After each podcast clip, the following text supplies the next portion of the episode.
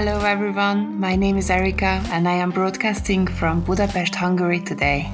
I'm one of the project managers of eco-friendly sports at BASE, which is Budapest Association for International Sports. If you don't know us yet, we utilize sport and physical activity to bring people together from different backgrounds and educate them on societal issues like social inclusion or sustainability. Perhaps you already have an idea which one of these topics we're gonna touch upon in today's podcast.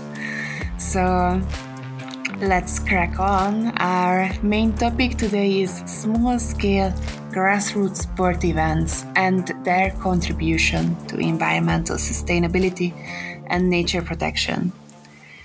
You perhaps know that uh, sustainability is already an important factor when organizing major sport events like the Olympic Games or marathons. But this should be the case at the grassroots level as well.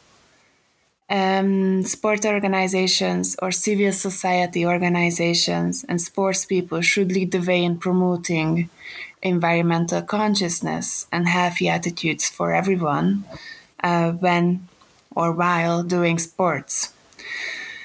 So today we brought you a very special guest who is an environmentalist and she's also a kayak instructor. So she comes from both worlds. And so she's kind of the perfect guest for this podcast. And she will tell you interesting and inspiring stories and ideas how to do sports more environmental friendly in a more environmental friendly way and how to organize events or trainings in a more sustainable way.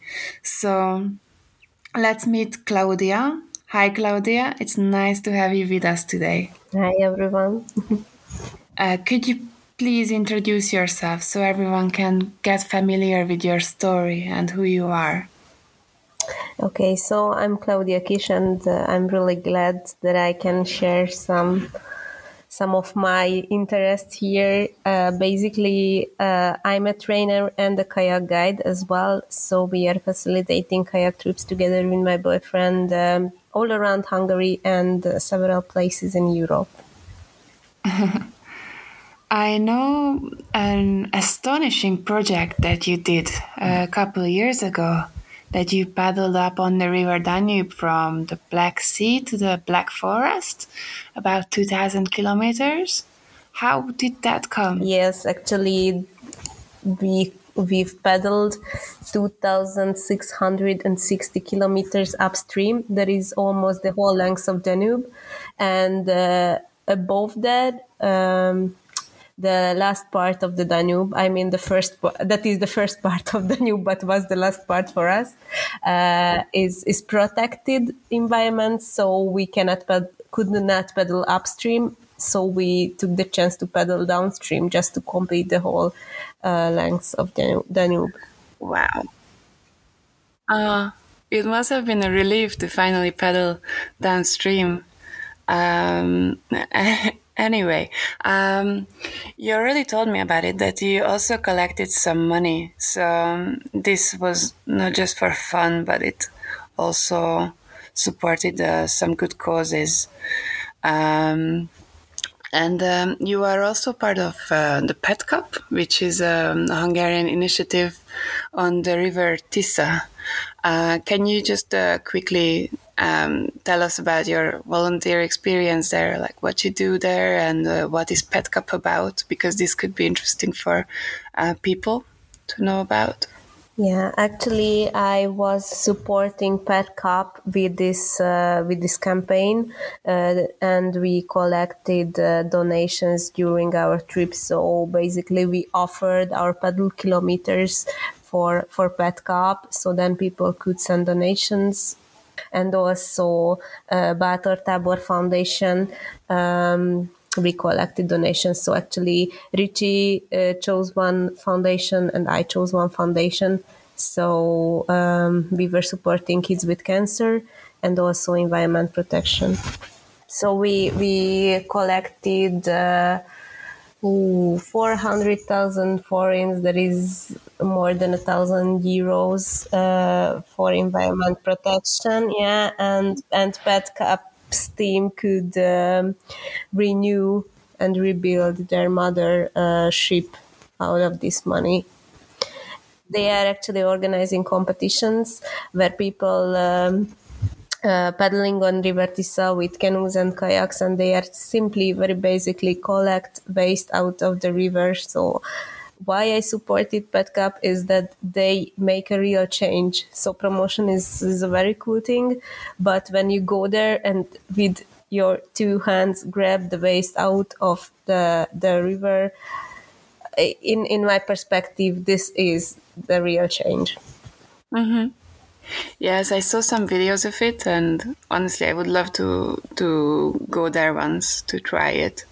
Um, but it looks mm, it, actually really interesting because of the the way the the boats look, um, but also that cleaning the Tisza is uh, gamified. That is actually a, a really nice idea and more engaging, I suppose, for people. Yes, and they not only collect the waste out, but they they um, recycle, they reuse this waste. Waste. So, for example, when we we've been there to, to check their uh, camp and base, uh, they saw us, um, for example, recycled pens, uh, rulers, and some small things that that they mm-hmm. are um, upcycling this plastic. Nice. All right. Uh, so our topic today is uh, so sm- small scale uh, sport events. So I will uh, ask you a little bit about it. So what we have to know is that um, also these smaller grassroots initiatives can raise awareness of certain environmental issues like pollution or excessive greenhouse emissions or water contamination. Um, but uh, what is what do you think? Uh, how can these small scale sport events contribute to environmental sustainability or nature conservation? What's your idea about it? I believe that everything comes from a decision that at the same time you are willing to implement a sport event you are willing to do something more mm-hmm. that has a kind of public benefit and then you will have the motivation to find out how you can support the environment with with uh, with your sport event so that that steps should be and can be very small steps. So first you you plan your event and and you might have a kind of audit. What do you do and what are those parts that are polluting? So um, for example on sports events sport events there are a lot of plastic cups being shared like this one time use plastic cups for for hydrating and, and such reasons that are very important but but then there comes the question how you can somehow make a change and use uh, long lasting solutions or not mm-hmm. use them at all or just raise awareness yeah so there are a lot of steps and and those comes out of a, a short audit and a short planning um, you can do a lot of things and like environment pro- protection does not really mean that you don't uh, throw the waste away, but how you behave and how you not consume things that people usually consume. So, or or just simple um, interesting example. If you go out to the nature and that's very important for us when facilitating a kayak trip how you behave in the nature. So there's this rule that please don't take anything out of nature and please mm-hmm. don't leave anything in the nature that was not been there before. Uh, so how you behave. If you if you are deeply in the nature you are you are um, keeping for example silence that does not bother the animals that is that is the natural uh, home of these these animals. So that's also very important and and belongs to pro- protection. So if you are aware that your sun lotion if, if you swim in the river because it's refreshing in the summertime uh, after a sport activity, but your sun lotion will end up in the water and will end up in the the body of fishes and so on. So these are a lot of interesting and not that commonly known mm-hmm. facts and factors that you can use. So there are a lot of examples. Um, if you have the motivation and if you have the courage to to do a sport even different, I'm sure you will find a lot of things that you can make a change mm. with. That sounds really inspiring, actually.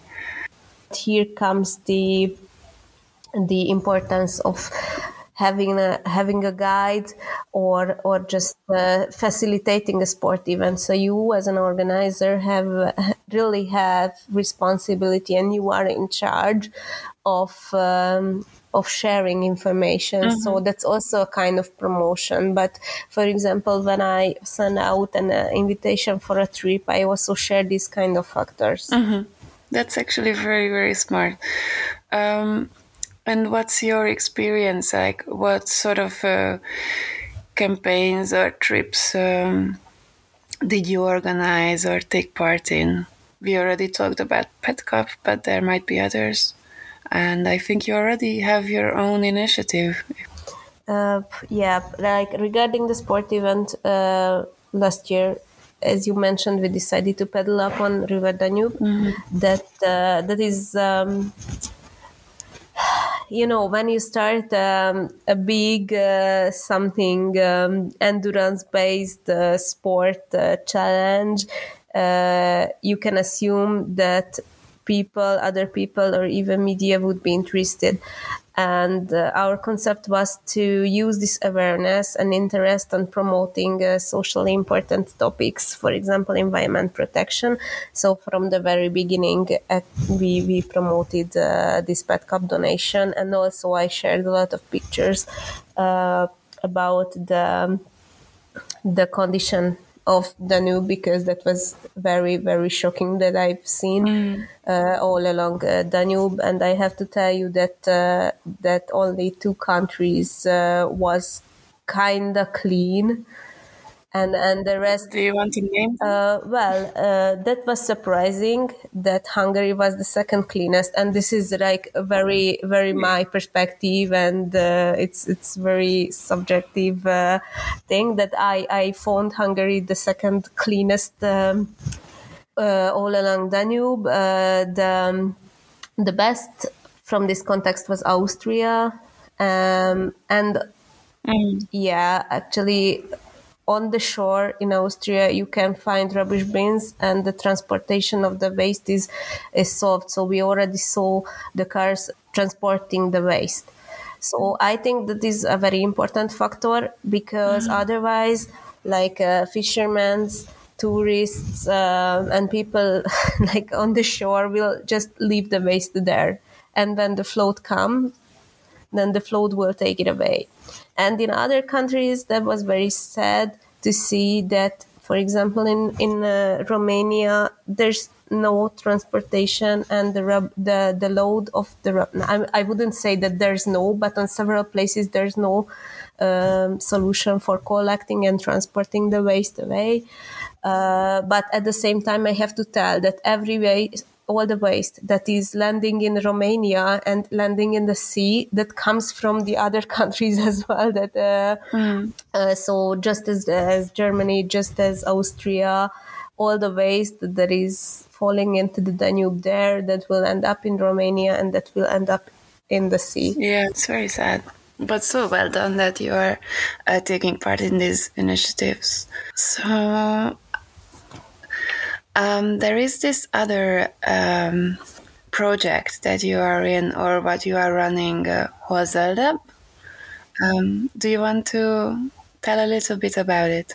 Yeah, Holzeldeb. Well, it's hard to translate in English, but but I had to. Mm-hmm. So it's a website called Find the Green, and it's basically a map that is collecting one-step greenish solutions in Hungary so I was not focusing in uh, in um, collecting only super green, super sustainable solution, but my my concept was to help all the solutions that are one step greener than the others. So then it's kind of positive approach of promoting um, environment protection and uh, and you know it's the um, kind of psychology that if you have a reward for doing a little mm-hmm. step then you will have this feeling of success and proudness and you hopefully will do more and more steps to in order to be greener and I would like to collect